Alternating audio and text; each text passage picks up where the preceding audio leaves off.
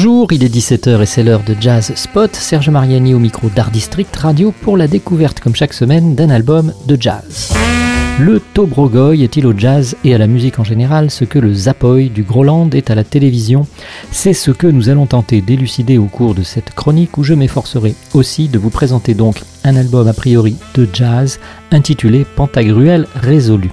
À mon avis, non pas résolu comme le serait un problème, mais plutôt résolu à faire bouger le public autant que les fameuses lignes et celles du jazz en particulier, un jazz populaire acharné ainsi que le clament les membres du groupe.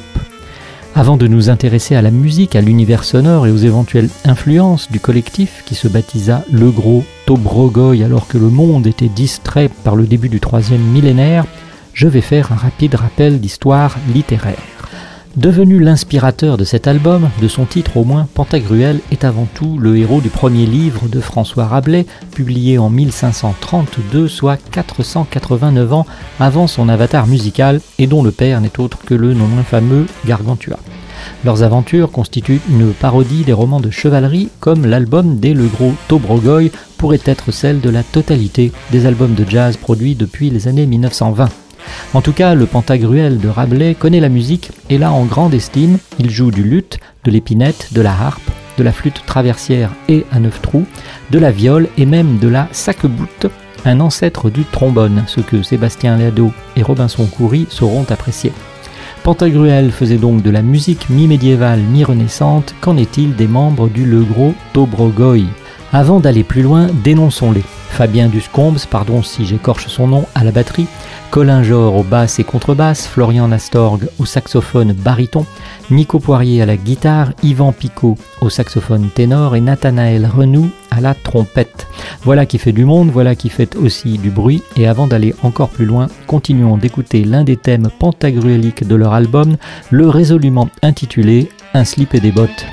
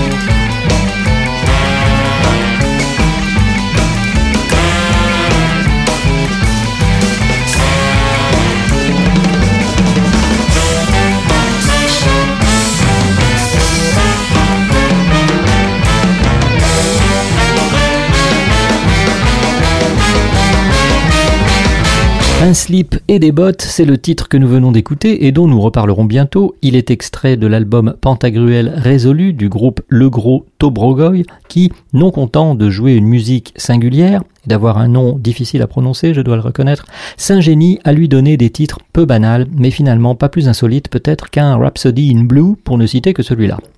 Les Tobrogoy sont donc l'avatar d'une fanfare à mobilette qui vit le jour en 2000 à Jazz sous les pommiers, comme quoi tout reste possible même dans un festival où va s'aventurer une ministre de la Culture comme ce fut le cas récemment. Les Tobrogoy composent et improvisent beaucoup une musique orchestrale sur des rythmiques afro-américaines, leur culture commune, épicée de mélodies de l'Est et de l'Orient, autrement désignées du néologisme Zigan African Sound, la deuxième syllabe d'African étant écrite comme libre en anglais, le tout pour un répertoire instrumental ouvert, énergique, toujours axé sur la danse. On est en effet invité à taper fort du pied et où règne un esprit d'improvisation jubilatoire, comme le précise très justement leur dossier de presse. J'avais envie de les apparenter vaguement résolus à Albert Marker, Aksak Maboul, Bernard Lubat, mais passons à présent en revue et en vrac les titres de ce pentagruel résolu. Pitre provisoire ouvre l'album avec une furieuse attaque de banda comme si des éléphants aux trompes de cuivre déboulaient sans précaution dans le magasin de porcelaine des musiques actuelles. Un peu aussi comme si les artistes du mouvement Dada ou le papa d'Ubu, Alfred Jarry, avaient fait, sinon du jazz, disons de la musique, pour danser surtout, pour bouger son corps en tout cas et le libérer de toute contrainte chorégraphique superflue. Suit le désormais fameux Un slip et des bottes que nous avons écouté voilà quelques instants. On pourrait s'arrêter au titre, mais ce serait dommage. Il y a une transe particulière dans cette musique lorsque les instrumentistes se renvoient les notes comme des patates chaudes par exemple.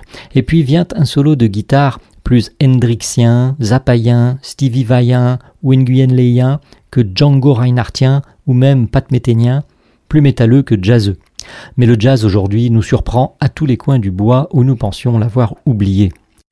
Oi Oi Oi est une sympathique incursion punkoïde dans une fin de bal de mariage du côté des Balkans ou dans la cour d'une caserne où nous transporte la trompette vers la fin du morceau. Vient alors Turbulence, écrite avec un A comme dans une lance. Il peut s'agir d'une arme ou d'un instrument de musique, toujours possible ici, et d'ailleurs, j'ai beaucoup aimé vers la quatrième minute un chorus de saxophone qui n'aurait pas déparé dans un concert de Fela Kuti. Une poire pour la soif, c'est d'abord une petite intro à la batterie, vite rejointe par les soufflants et la guitare, dans ce qui n'est peut-être pas un clin d'œil ni un hommage à Eric Satie, mais comme nous l'avons expliqué dans la première partie de ce jazz spot, il faut suivre, plutôt à Rabelais et son Pantagruel, car la musique déraille aussitôt que l'on s'était préparé à entendre autre chose, elle déraille vers le terrain vague à l'âme d'une espagnolerie et la fanfare pantagruélique reprend les commandes. S'ensuivent des embardées multiples agrémentées de quelques pauses sur la bande d'arrêt d'urgence pour laisser par exemple la contrebasse nous raconter son nouveau rêve. Avec End of Edmond, c'est comme si tout l'orchestre d'Ellington, le Duke, avait consommé certaines substances et sonnerait alors comme le Tobrogoy fanfare grolandaise, marching band précolombien qui pratique tout en l'expérimentant sans cesse un swing médiéval, un groove martien, une soul gothique ou plutôt gauloise qui culmine dans le titre suivant Arrête ton char. Et les membres du groupe s'imposent enfin en savant fou du rythme au fil du morceau qui clôt l'album sur un rire, tout en commençant par ce que l'on pensait, durant quelques mesures, devoir être une version occitane de la rumba zaïroise Passe pas tampon. Je propose solennellement que le gros Tobrogoy soit inscrit d'urgence sur la liste des prochains Nobelisables, peu importe la catégorie, mais plutôt chimie que littérature. Enfin, on l'a bien donné à Dylan. Et puisqu'il n'y a pas de Nobel de musique, créons ce prix et donnons-le à ces hurluberlus. Comme on peut dire d'un repas et de tout ce qui est énorme et excessif qu'il est pentagruélique, on peut désormais qualifier toute musique inclassable, bien piètre adjectif, et jubilatoire de Tobrogoyenne.